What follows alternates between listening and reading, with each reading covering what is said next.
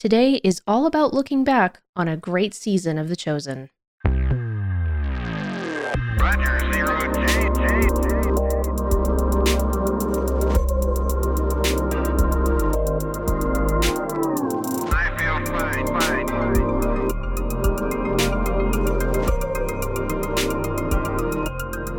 to be in orbit. Welcome back to Gamer Loop Radio, everyone. Today, Neutron and myself are going to review this most recent season of Destiny 2, Season of the Chosen. What did we love? What have room for improvement? Was Guardian Games rigged? I, as a Titan, think so, but we'll go ahead and get into it, starting with the story. So, the story is broken up really into two big, big parts. So, you have the main story and then we have the Glykon. So the main story starts with Zavala and Osiris going to meet with Caiatl, uh, who is the Empress of the Cabal at this point, and she is attempting to forge a truce between the Vanguard and the Cabal to fight the darkness. She understands that without some kind of alliance, that the Vanguard is going to lose because the darkness have the hive on their side, among many other things. Caiatl asks for Zavala to kneel. Zavala says, heck no. Thus, Battlegrounds, which is the primary activity uh, that the season is centered around. In and amongst the plot of the overall story, you have Crow working with Osiris to learn the true motives behind Caiatl's intentions. You have Saladin, who is revealed to be right now an incredibly bitter old man. Uh, he's particularly upset because he obviously was not around for the Red War, so he's just feeling a, a big sense of violence and vengeance and wants to just destroy the cabal doesn't want to try to understand them just wants to annihilate them. Throughout all of this crow uncovers a cabal plot to assassinate zavala. Crow found technology that can stun a guardian's ghost before it has a chance to revive a dead guardian and he suspects that this was going to be used on zavala to kill him Crow keeps an eye on Zavala from the shadows, and during a moment when a scion infiltrates the tower, Zavala sees the scion due to Crow and kills it. He swears that he sees Uldren Sov, uh, who Crow formerly was, technically, uh, but he brushes it off as a hallucination with a little bit of encouragement from Ikora, who, by the way, knew about Crow the whole time, but we'll get to that. Caiatl advises she would never hire an assassin to kill Zavala, but would rather than just do it herself. So Caiatl challenges Zavala to one final battle, her champion against his. This is the newest strike introduced in Destiny 2, the Proving Grounds strike. After our guardians kill Caiatl's champion, Zavala and Caiatl meet to seal a truce. During this meeting, a rogue scion uses the technology mentioned earlier to stun Zavala's ghost and another rogue scion attempts to kill Zavala in front of Caiatl. In Crow's attempt to stop the scion from stabbing Zavala, he gets knocked to the ground, and his mask is knocked off. Before the scion can stab Zavala, though, Caiatl kills the scion, reassuring Zavala that this was not her doing. Zavala reaches down to give a hand to Crow, finally seeing his face for the first time, and while he's not pleased that Crow was kept a secret from him, he accepts that this is the new reality, and that ends really the story plot for the main story. So, Jimmy, what did you think of all of that? it's a lot. It was a lot to have happen when we haven't had as much from a story perspective, but it was it was a lot. What What's really interesting is that there is a group, a Scion group within the Cabal uh, Empire that is basically planning stuff outside of, of you know Caiatl's control.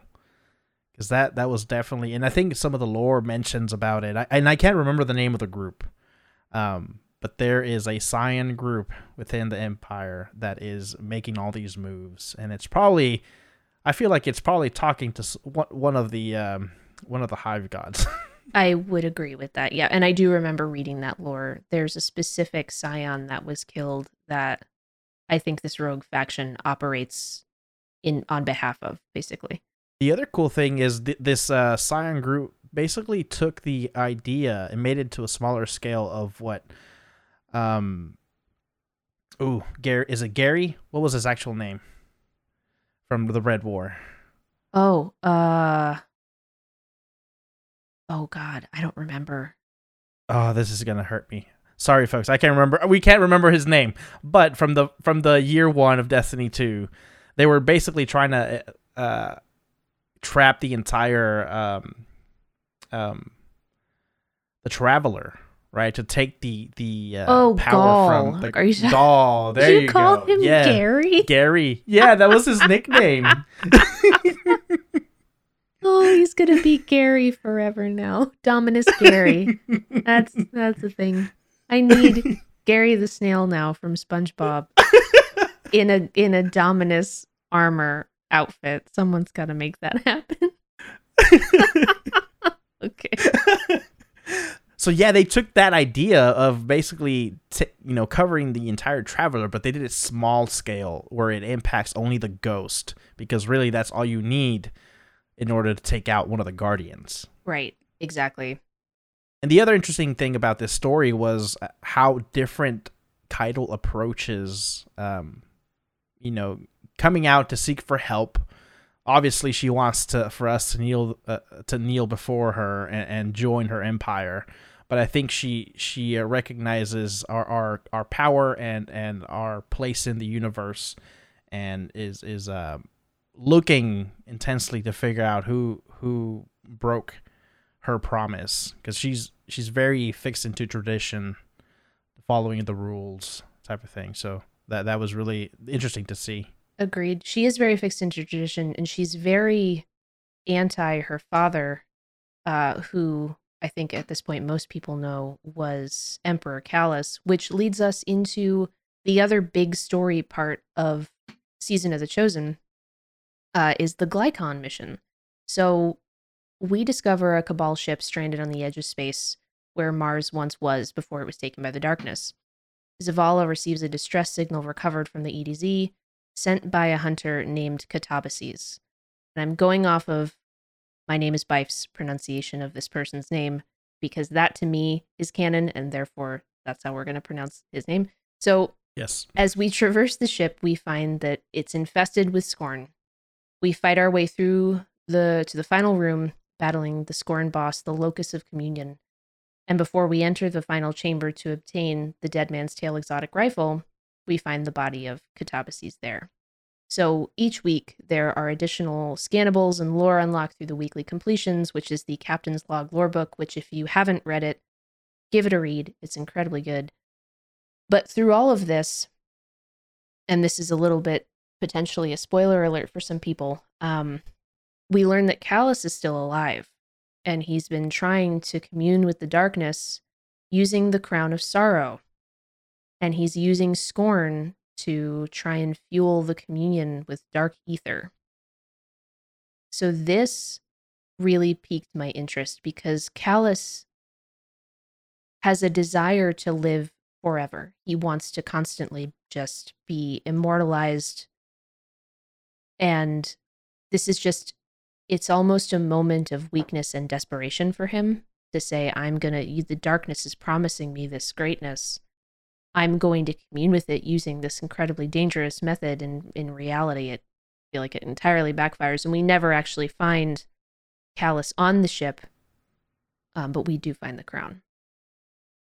I'm pretty interested. I haven't done the the weekly sub myself, but I did follow Byf's video when he went and looked into this. So I think what we talked about before is all, this happens after we we take on um oh what was that raid? Um Crown of Sorrow raid um right? One of the one of the Cabal uh, minions that they created puts on the crown. Oh, Gahlran. we de- yeah Gahlran. We defeat it and then they went back and picked up that that crown. Mm-hmm. And looks like they hacked it somehow and now they're they're trying to to to commune with the darkness and, and find a way to live forever It is the creepiest looking thing. I have not had a chance. So I think I am three weeks. Yeah, three weeks behind. So I will, in three weeks, I'll be able to get into that room crown. But from the little bit that I saw, it is incredibly creepy. I mean, you see that crown at the end of the raid, but then to see it like this is just, it's so creepy. It's so creepy, but it's such a good well it's so well done.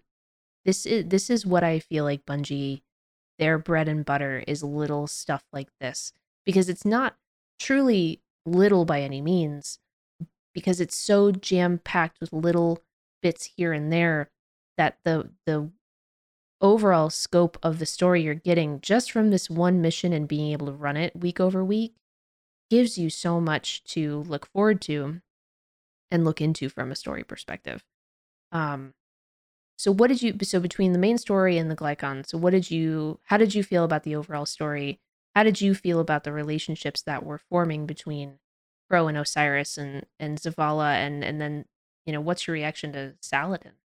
And I think uh, I mentioned this before, but but once I knew Crow was coming back, I wanted to hurt him because of obvious reasons that he, he, he killed Cayde Six. Uh, Cayde, yeah, when he was back in um, you know, the uh, Forsaken DLC.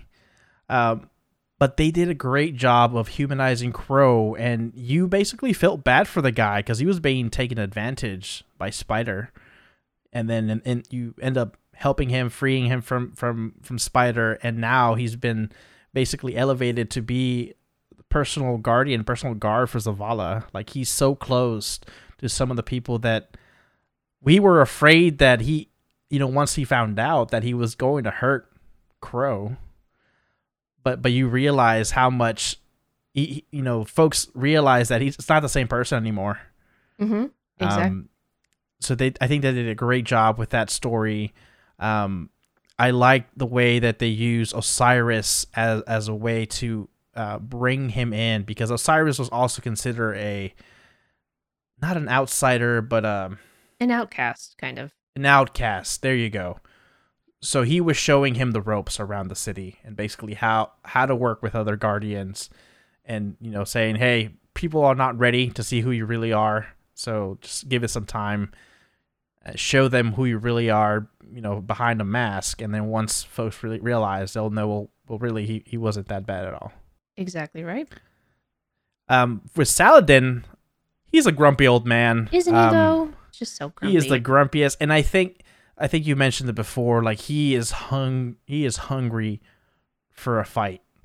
Uh, he he feels like, I mean, he was absent during the Red War, um, so I think he feels, um, a level of responsibility and yeah, almost kind of regret, truthfully, is kind of how I interpreted that. He just wants, I think he's just trying to make up for what he missed, but this is not a straight up, you know, shock and awe campaign against the Cabal. This requires more diplomacy than I think he has the patience for at this point, because to him, an enemy is an enemy, there is no difference. Whereas Zavala and Osiris recognize that there's something bigger going on here.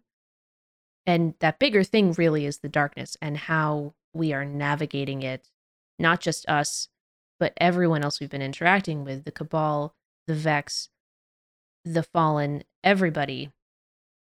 Everybody is is posi- it's like a chess game. All the pieces are getting set up on the board, and I think Zavala and Osiris see that. Saladin just wants to flip the board over and throw it at the wall. he doesn't he doesn't care. He doesn't care. He just he just assumes everybody's motives are the same. And it, I found it kind of disappointing personally, but not surprising. yeah, especially with all his history. You know, all of his group, all the Iron Lords, were basically taken back in, um, you know, D one. So that, that he he uh, he doesn't really trust folks because he knows what what is what's uh, the the the possibility of happening if you just let it. You know, if you take advantage of it of the powers and then it backfires on you. That's basically what happened. Uh, the the other interesting thing with kind of combining Osiris and the Glykon is his plan is to take that crown of sorrows back to the city. Such a bad a- plan. Awful plan. It's a terrible idea. Such a bad plan. And it shows desperation on Osiris's part. I think that he it's hard to it's hard hard to elaborate on, but it shows that he became incredibly vulnerable when Sagira died. And I think that he's desperate to either figure out a way to bring her back, which I don't think is possible at this point, or to just he wants to understand the the depth of what destroyed her so that he can destroy it. And I think it's it's a little bit of vengeance, it's desperation, it's a lot of very very deep dark feelings and I feel bad for Saint. Saint is trying to be there for him to comfort him. Osiris just does not want does not want any of that. Does not if you're not part of the mission, if you're not part of the focus of figuring out how to beat the darkness, Osiris doesn't want anything to do with you, and that includes Saint. And poor Saint is just his heart is breaking because Osiris is just in this space right now where he doesn't want anything to do with anyone if it doesn't have to do with this one thing. And the crown just makes that 10 times worse. Yeah, I'm worried that the crown is starting to speak to him. Well, and more and more now, I feel like the the one person who's going to end up getting corrupted by all of this is going to be him. So, we'll have to see what happens. I feel like that's a few seasons from now. Ooh. It's going to be very interesting. I still stand by my Ikora theory. I, I something's gonna happen to her. I don't know what it is, but I don't think it's gonna be good. So Yeah, I, fe- I, I agree that someone on the good side is going to go bad. so what would you Some- say was your favorite story point? And then what were you the most surprised by with the Glykon mission itself? What did you find that you wow, this is this is really awesome. I would say the creepiness of the Glykon mission was probably what surprised me most out of Bungie. They have not done that at all, or I don't think they've done that in any of the previous missions or DLCs. Like I felt, I felt scared, and I mentioned before. I was playing at night, and, and my girlfriend Anna came and scared the hell out of me.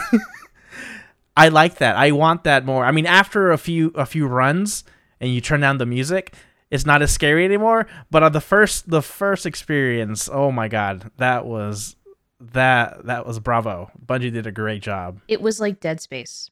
That was the closest thing that I could find in comparison. And I don't think I've been that creeped out since the Dreadnought. Ooh, yeah. It's been a while.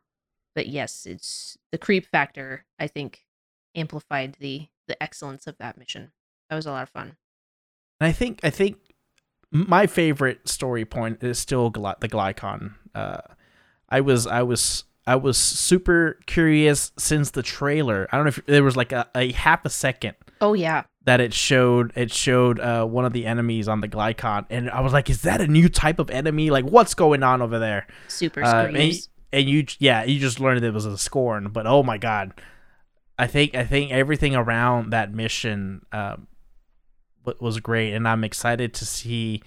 I mean, we're gonna get some some some cool so cool new missions the next season. mm-hmm. Uh, a lot of lights, a lot of neon. Yes, it's gonna be a lot of futuristic stuff. I'm I'm pretty pumped for it. Destiny, but make it Tron. yes. So, speaking of activities, so this season brought a couple of new things, mostly old things, some new old things. it's a little bit of everything in between. So, the main activity that we ended up with uh, for this season was the Battlegrounds activity. So, this is a three Guardian activity where you went through, fought a bunch of enemies, fought a time uh, damage gated champion at the end. Uh, this was tied into the uh, hammer of proving mechanic that went along with all the battlegrounds, and this is how you got Umbral Engram. So this was really the entire um, function centric activity for the season. So if it was all tied together in everything that you had to do every week. Um, I enjoyed it. I think it was it was fun. Um, another three man activity, but still, I I found it enjoyable.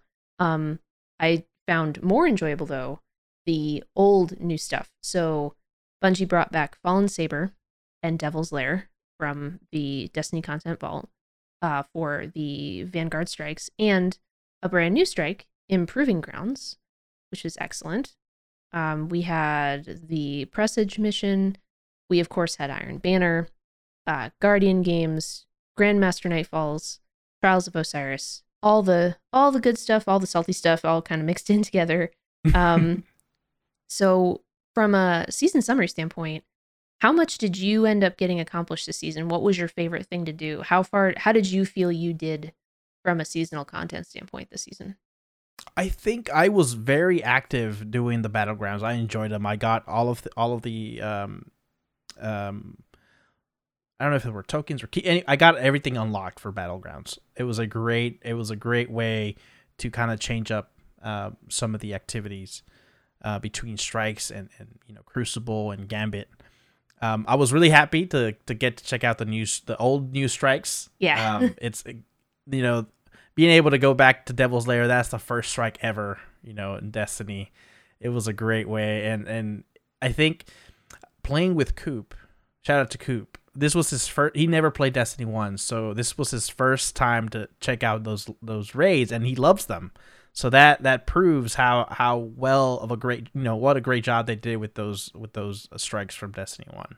had a similar And- moment with my friend Red. Uh, so shout out to Red as well. Uh, Red had never played Destiny, so similar experience there. It's so nice to have those moments with your friends when they haven't played D1 and they bring D1 stuff back, and you're like, it's shiny and new to you. This is so exciting. Yeah, I, I like the in um, Devil's Lair. The main difference, of course, you have some some champions throughout the mission, uh, but at the when you get to the spider tank, now you have the Brigs in there. Like that was a pretty nice addition, and kind of kind of uh, modernizes the strike, kind of bring it into current terms, you know. So that was really nice to see.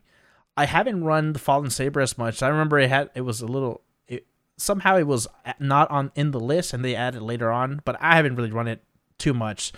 But it's a really fast strike. Like it, it's probably a good one to farm. It is a very good one to farm, yeah, for sure.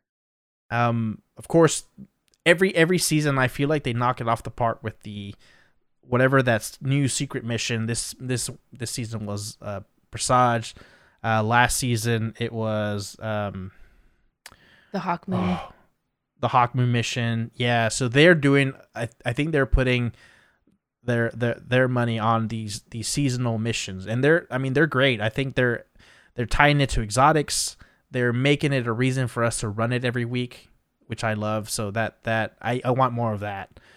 Iron Banner was Iron Banner. I didn't really enjoy or do too much with Iron Banner. Um, I did as much as I was required to do. it's Iron Banner is really just to get the uh, pinnacle engrams at this point. Uh, they have mentioned in some twabs that they have plans for Iron Banner to tweaking it, so I'm I'll I'll wait until they they actually show us something.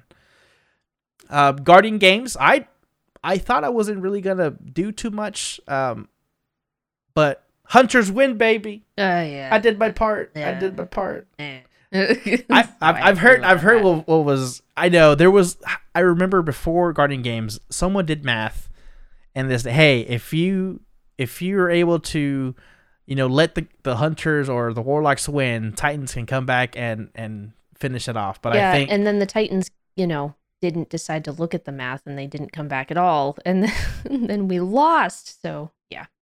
and I feel like someone like folks that were hunters they were like hey we just need so many wins let's help the warlocks win some so the Titans don't get any and then once we know for sure then we'll go hard and get the, the final win because i think at one point i saw like the warlocks could, could potentially tie this Mhm. and how do you then who how do you decide who wins after that right. Exactly. It, yeah.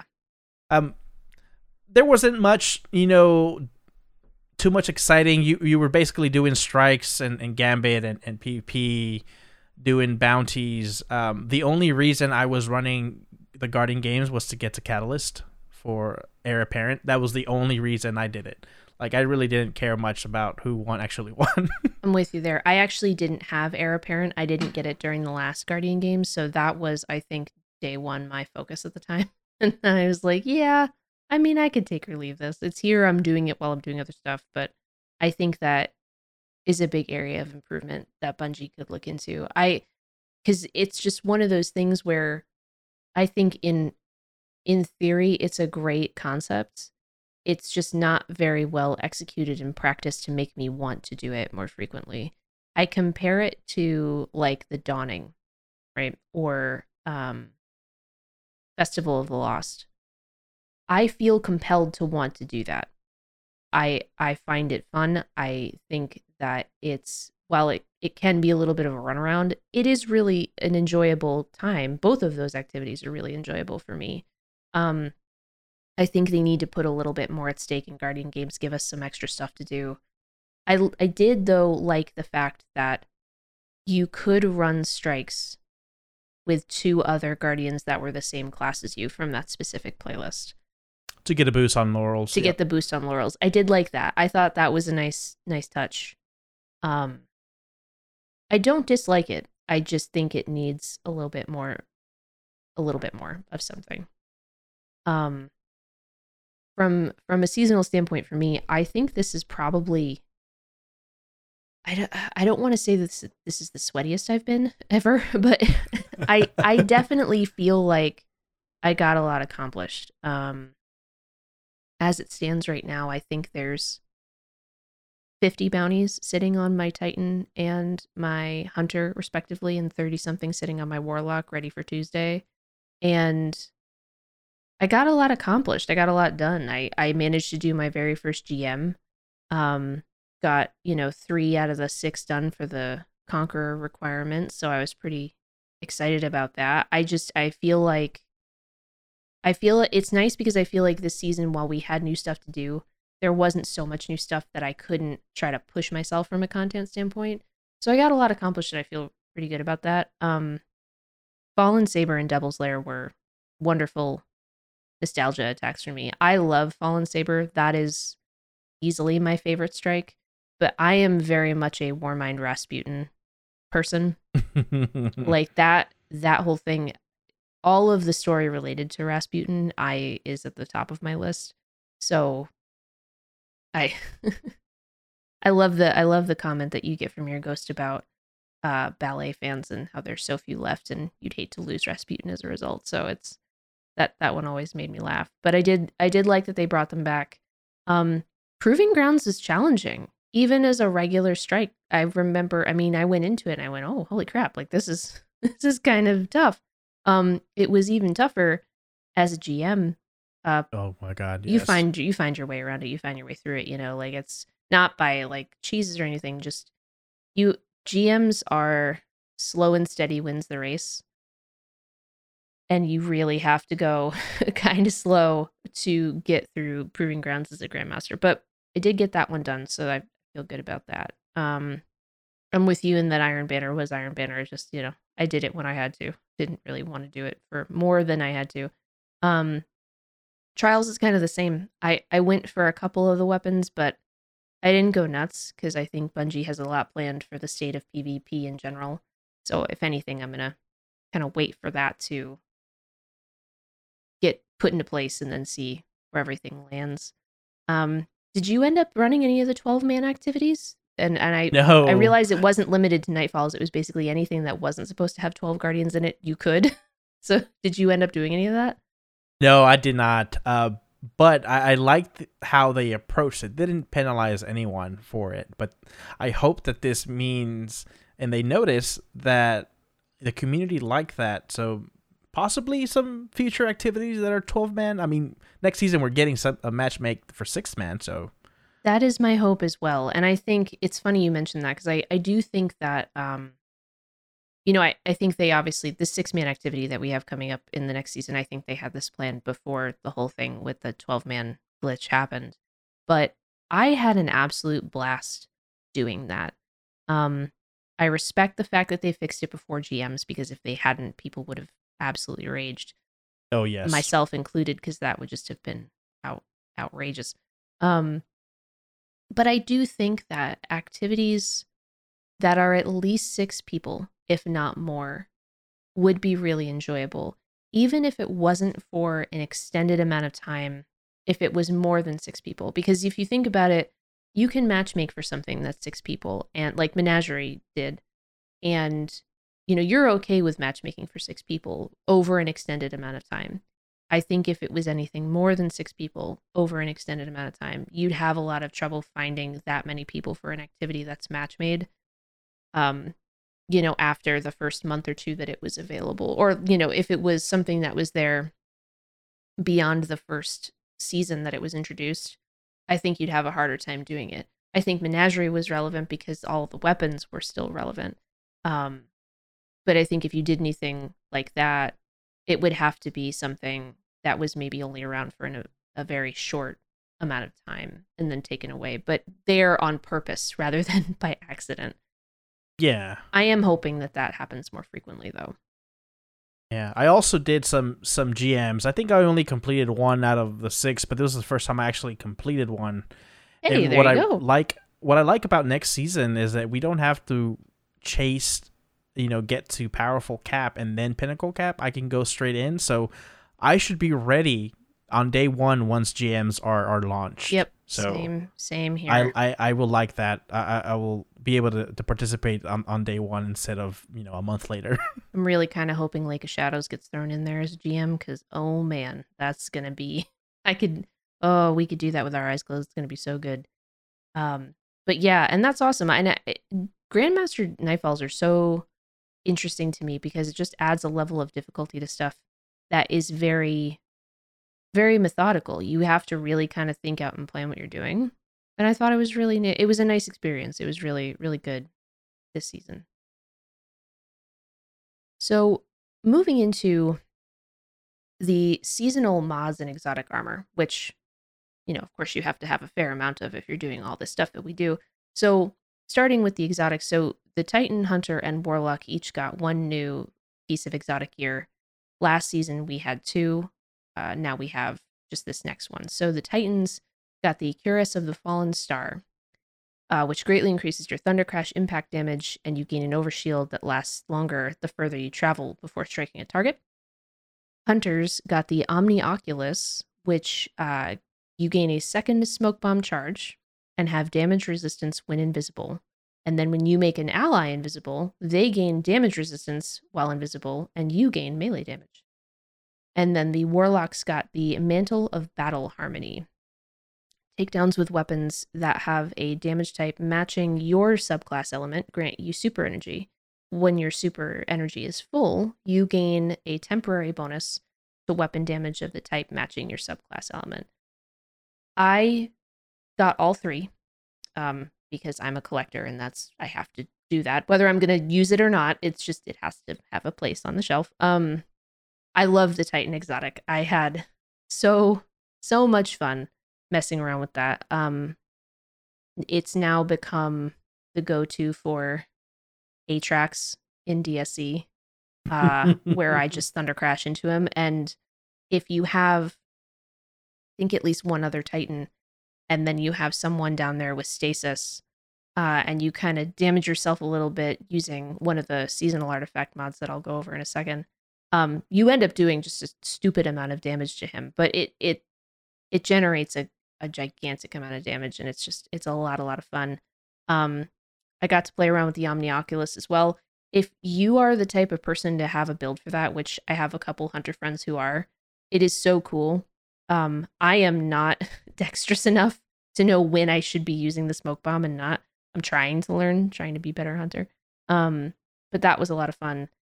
And then the ma- the mantle of battle harmony, I have a couple, but I did not get a chance to use it. Although, again, Coop, shout out to Coop, has a mantle of battle harmony build that he used when we ran presage, and it it's great. It does a heck of a lot of damage. It's awesome. I also got all three, but I got them last week. it was like I realized that I did not get them at all, and I made I made a build with the Omni Oculus. I love it. I I was doing G, you know uh, farming with with uh, VB and Coop on on some of the GMs, and we were basic. I was basically throwing smoke bombs at them, and I got my grenade ener- like you know energy back, and so I every every two smoke bombs I get another grenade. Chunk the grenade, two more smoke bombs. Boop. It's it's such a fun build, and I think uh, what the challenge is going to be is how do how do I take advantage of that like in PvP? It's easier to do it in PvE. Um, but I'll see. Hopefully, they'll like next season. You know, seasonal uh, uh, mod that benefits Void will be great because uh, that would even make that build even better. But I, yeah, I didn't tra- try. I didn't try the other ones, but I, you know, the one for the Titan is great. The one that I'm interested in, in making a build for is that Warlock. Uh, there's a lot of a lot of uh, I saw builds out there using like Thresh You know, that way you you always have energy, you know, uh, super energy being recharged at all times. So I think I think that's going to be great. I agree completely. So, getting into then the seasonal artifact. So, I thought they made some interesting choices with the various barrier, overload, and unstoppable mods. Um, so, kind of noteworthy choices in there that really I had to reset my artifact more often than I think I ever have as a result of these. So, you had anti barrier sniper, overload sword, you had surge detonator, which was an arc overload grenade, and then you have overload bow. Um, overload bow, I actually did not think was going to be as effective as it was. It was really great, uh, mainly used, you know, for nightfalls and GMs. Um, I'll say I, I there were a couple of them I didn't use, but we'll we can talk about that. But um, in terms of the fourth and fifth column, which were really the most interesting, so you had resonance siphon, which was gaining stasis ability en- energy whenever you or a member of your t- fire team stuns a champion. Again, great for GMs. Focusing lens, so your light abilities do bonus damage to combatants affected by stasis. Glacial inheritance, defeating targets with your stasis super refunds super energy. Sundering glare, rapid precision hits against distant combatants weaken them for a short duration. Uh, and volatile conduction grants bonus arc damage super. I'm sorry, grants bonus arc super damage if cast while critically wounded and lasts until the end of the super activation. I personally loved anti barrier sniper, struggled with it at the beginning of the season.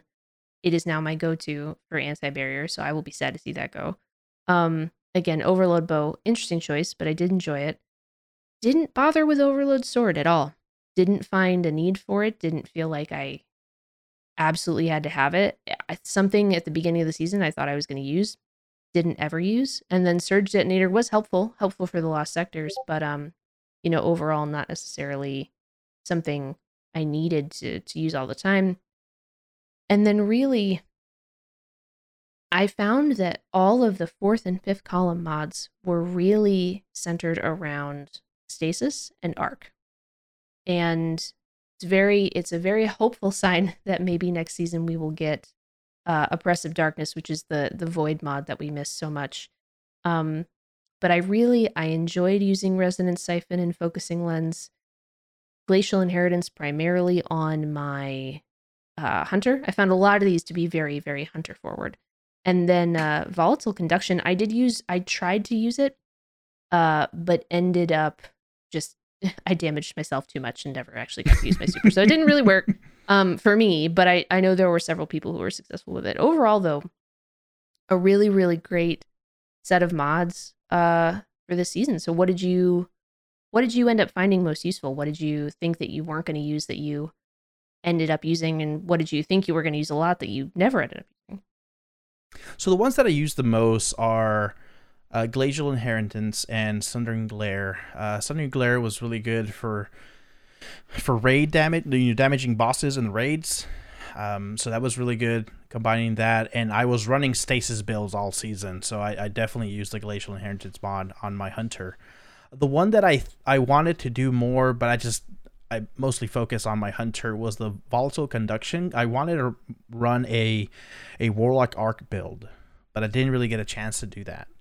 Um, and of course, you know the Titans had that that mod is perfect for the Titans in Thunder Crash. it's so true. if we don't damage ourselves to the point of you know needing a res, it actually works very well.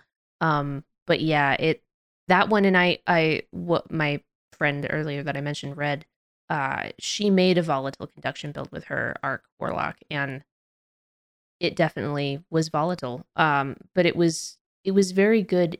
The mod choices overall I thought were very interesting. I like how they're kind of cycling through, but including stasis too. So I thought that was really neat. The one I wish I did a little bit more was that focusing lens one because it that one you have to coordinate with your fire team because you you have to say hey I'm gonna run this uh, stasis build, you run lights and and that way we all boost each other. So Agreed. You know, and honestly, where I found that the most useful, and I will admit I have a problem, uh, Gambit. So we Oh. would run one Stasis Hunter, one Arc Warlock on Chaos Reach, one Thunder Crash Titan, and then the fourth could really be anything. I think we ran a Tether Hunter. And if you, you know, time it right where one hunter tethers, the other hunter throws stasis, the Arc, Warlock, and Titan use their supers at the same time, you probably only have to tap the Primeval one or two times before it's dead. That sounds disgusting. It is. It is. It's so disgusting. And this is this is that moment as I'm reading this, as I'm looking at at my notes and I'm saying this out loud. I'm like, oh my god, I'm so sweaty. This is my life. I've I've I have become the thing that I swear at when I when I play. come to the dark side. We have cookies and dark chocolate moats. Ooh, yummy. So, really, kind of to look at the big focus of, you know, of course, what we're all chasing after, which I did find was a very nice thing to ha- be able to chase this season was the weapons. Um, all told, we got 27 new weapons uh, that were, you know, legendary or above. We we got some really nice seasonal weapons. Uh, the Nightfall weapons, so the Shadow Price AR, the Palindrome hand cannon, and the Swarm LMG. A whole list of adept mods, which I thought was again a really really nice addition. Um, those are available for the adept versions of the Nightfall weapons and the adept version of the Trials weapons that were released this season. Um, in Trials, you know, we got the Messenger, the Igneous Hammer, and Soulless Scar. Iron Banner, we got a li- little bit of new stuff, mm, mostly the same stuff, and I just sort of looked at that, go me, and then I moved on. Um, and then the biggest thing was the ritual playlist weapons. So we got, you know, te- the majority of those new weapons in this category, you know, or the total came from this particular category. There were a bunch of new scouts and sidearms and fusion rifles, uh, really couple of nice rocket launchers. Everything was really, really great. I, I think there were a few weapons that I didn't particularly care for, but overall, a really nice selection. And then, of course, we got Dead Man's Tale uh, and Ticuu's Divination as the exotics this season, which I have more Dead Man's Tale rifles than I care to know about, but they're all great. I don't think I'm going to get rid of any of them. I'm pretty sure I'm going to keep them all. But um, what what surprised you about the weapons? What were what did you find that you were enjoying more than you thought? Was there anything in particular that you were like, I have to have this one and this role in this this weapon? I really like. I I've always been a fan of SMGs. So when when I got my hands on the seasonal uh, SMG, the Extraordinary Rendition, I was uh, that was really fun to use early on. Um, I I love that they added you know um, adept weapons for nightfalls. Uh, so I was able to I was able to get uh, adept weapons for for palindrome and for swarm. I didn't get god rolls on it, but I got some good good combinations that I'll probably use. And, and once they come back, I'll, I'll keep farming them. Um, I haven't really added any of the adept mods, but I think I had I got like a third of the list, so that's a good addition um, for those that are able to you know take on that challenge. Um, for trials of for trials of Osiris, I only got the the Igneous Hammer, the hand cannon, um, but I I don't really like it. I know it's a two tapping. I just can't get used to it. I personally love how palindrome feels, and even uh, bottom dollar. Just the feel of those guns, on you know, base feels a lot more comfortable than the Igneous Hammer. And I don't, I can't recall, you know, you know, uh, RPMs on these uh, or whatever that is. Uh, I don't know the difference. I can't, you know, but they just feel nice, nicer to me. Uh, I think I just I don't know if that means I need to practice with Igneous Hammer, but I'm just not good. I'm with you though on the on the way that it feels. You know, so I I actually got a pretty decent Igneous Hammer. I would say that you really have to be accurate with it in order for it to be effective because it will two tap if you hit someone in the head, but you have to hit them in the head. You can't body them and then hit them in the head. It it, it you have to be able to be accurate with it in order for it to be effective. Um, but I'm with you in that I would much prefer the palindrome or the bottom dollar, but I also PvE primarily. I am not primarily a PvP person. So if I have to use the Igneous Hammer, I will, but I typically I keep it for when I'm I'm in a spot where I have to do PvP. So I definitely am with you there. And I uh, like you mentioned, ritual playlist weapons. There's a reason now for you to farm or just stay in the in the you know strikes playlist or PvP playlist or Crucible. There's now weapons that drop exclusively in those areas, and they're actually really good. I, I enjoy I enjoy my bottom dollar. I uh, I got Frozen Orbit. That's a really good Royal Entry is a good addition. So I think them adding this, and I think they've already mentioned for the next season, they're adding more weapons to these uh, ritual playlists. Yeah, they are. They and they look super super cool. And I'm with you. It, it's nice to have new weapons to chase after that aren't tied to something that's going away. You know, I'm I'm reminded of the the sidearm and then the auto rifle, the steel feather repeater from Oh, I missed that gun. right from the sundial and it's like you know you wanted to run the sundial to farm for these weapons but then the sundial went away. And the fact that they are they're basically replenishing the ritual playlist loot pool with all of this stuff but they're good weapons. And so that that makes me very excited. I'm with you in that. I i have a handful of everything. I didn't get the roll on the royal entry i wanted um which is i think the timed payload one. Um but i le- i i really enjoy a lot of these. I actually have been using the Eternal Blazon during GMs as my second scout rifle. So I've just been running double anti barrier and I love it. It's so much fun. Uh, I guess finally the exotics. I I I love Dead Man's Tale. I you know that that scout rifle. I've always I'll, I've been a scout rifle fan since Destiny One, um, and um, I'm thankful that they are actually you know buffing these weapons a lot more and making them useful in in Destiny Two. I think year one, year two, where it was just rough if you if you liked scouts. I remember that. Yeah. And I, I agree. I Dead Man's Tale with the Catalyst too is just absolutely nasty, but it's it's really really great. Both of them, both uh, really really great choices for the weapons for the exotics for the season. So, looking to the future, what did you like the most, and what did you think could have been improved? so I liked the story, the lore in in this season. I think we've mentioned before it's probably been the the best uh, lore that we've gotten in a season. Um, what I wish would have been available is I, I, get it. You you get they're trying to push you to, to repeat the content weekly to, for you to go back on it. But say I, I missed a week. What if I wanted to run that activity twice so I can catch up on lore entries instead of having to wait an actually two weeks in order to, for me to get that? I think that would be a nice addition. Kind of how it, it feels like the seasonal challenges. You don't have to, uh, like, if you miss it the first week, you can still go complete it later. Like, if they applied that across more activities, uh, I, I think that would be a, a, a good addition uh, to Destiny.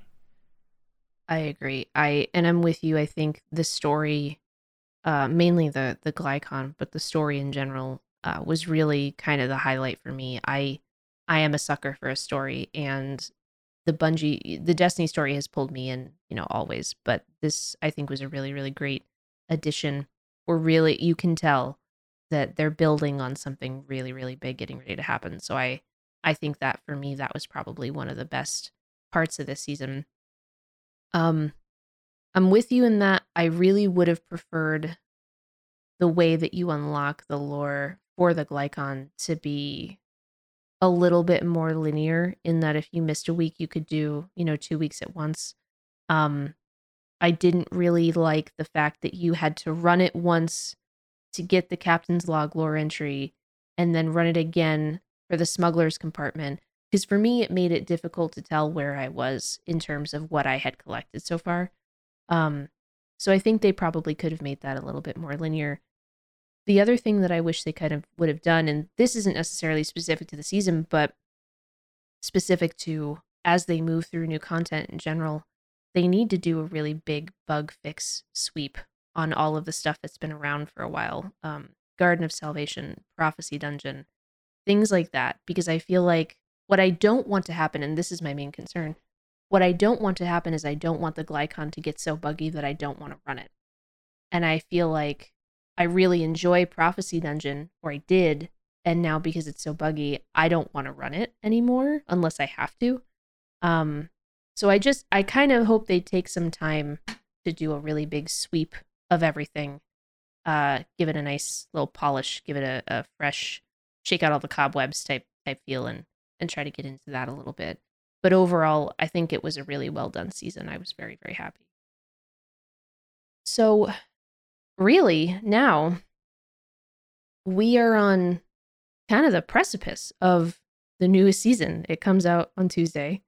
Um, Yay! I'm so excited. I don't think I've been I I'm sure that I've been this excited before, but this is the most excited I've been in recent memory for a new season for Bungie. I think Beyond Light was the last time I was just like yelling out into the void because I was so excited. Um what did you see that you're looking forward to other than of course Vault of Glass because frickin' Vault of Glass is so good. Um, Vault of Glass. That just, just just Vault of Glass. Just that's it. This is the Vault of Glass. no, no. I think I think uh, it has to go back to the the lore, the story. Uh, you are getting Mithrax. This has been a a fallen that you helped uh, throughout the story in Destiny Two. Um, and then he helps you in, an, additional missions, and he's like leveling up each time you see him. Like now he looks super cool, you know. So he got some upgrades. Um, so he's basically he is trying to get closer to the light to the traveler so he is helping guardians out and of course everyone's excited about the fallen babies like come on I can't express how much I I I experience such joy with stuff like this when Bungie makes these things into small details in their art. And I I know that they do it on purpose because the reaction to the Smallin that I I'm, that's how I'm referring to them. Um it's just it was so great to watch the community be like, yeah, okay, VoG, but fallen babies though. And then they're like, hey, we're gonna make a plush. And I looked at it and I went, Bungie, if you charge fifty dollars for this, I'm gonna have a really hard time not spending no. fifty dollars on this. Please don't make it fifty dollars. You're probably gonna get my money anyway. But yeah, I I would agree. Um, I think, like I said, I feel like we're getting to the point where we're setting up all the chess pieces on a chessboard before the the chess match actually begins. And I feel like that's kind of where we're at now with where, you know, we're in a very kind of truce like state with the cabal. I feel like we're getting there now with the fallen before everything kind of blows up. So it's it's going to be very interesting to see. i wonder if it's going to be i wonder if it's going to be like we have cabal kind of ish on our side let's get the falling on our side because really the enemy it's it's going to be the hive because that's that's where we have the two um you know two of the remaining sisters that are ready to try you know take us take us on so that'll be really really interesting to see how that plays out. The other thing i, I uh, they showed tons of new weapons so excited to see what new perks they're gonna uh, uh, show us. Because that's one of the things like for this season we got frenzy. That was pretty neat pretty neat perk on on weapons. So i'm curious to see what new perks we get um what new exotics we're getting. I mean we're getting a new sidearm that has stasis so that is pretty interesting. So we're getting more stasis weapons i think there was i don't know if you remember there's one um perk on weapons that it, it changes based on your subclass. No it, it's like elemental capacitor or oh, something yep. like that. Yep, I remember that one. hmm so now they're i was wondering when are they going to include stasis into that? Well next season we're getting that. And i forget i think i forget what it, it will do if you're using a stasis. Maybe like handling it it you it boosts one of your you know your basic uh stats on on on on weapons Yeah, I'm looking forward to that too. Plus, all of the weapons from Vault of Glass. I I'm I'm almost positive that the exotic is going to be a Vex Mythoclast. If it's not, I will be shocked. But I I'm so excited for Vault of Glass. I think it's going to be great. do you think they're gonna nerf it again Oh, I mean, with all the talk of what they're doing with fusion rifles I, don't- and linear fusion rifles too, I don't know. I think that it might end up being really strong. Is it going to be something I, you know, sub in instead of Anarchy or Xeno? That has yet to be seen, but we'll find out in two days. Well, technically in like two weeks for Vault of Glass, but overall for the season in two days. Yeah, I'm I'm I'm excited. I'm ready. Me too. Well, that does it for our Destiny podcast before the next season, the season of the Splicer, debuts on May 11th, 2021. If you liked today's episode, don't forget to leave us a rating or review on your preferred podcasting platform. We would love to hear from you, and feel free to email us, ask us questions, tell us what you liked or what can be improved. Do you have any suggestions on topics or game reviews? Just give us a shout. You can find additional episodes of Gamer Loop Radio on iTunes, Google Play, Spotify, and Podbean. Thank you for listening to our podcast.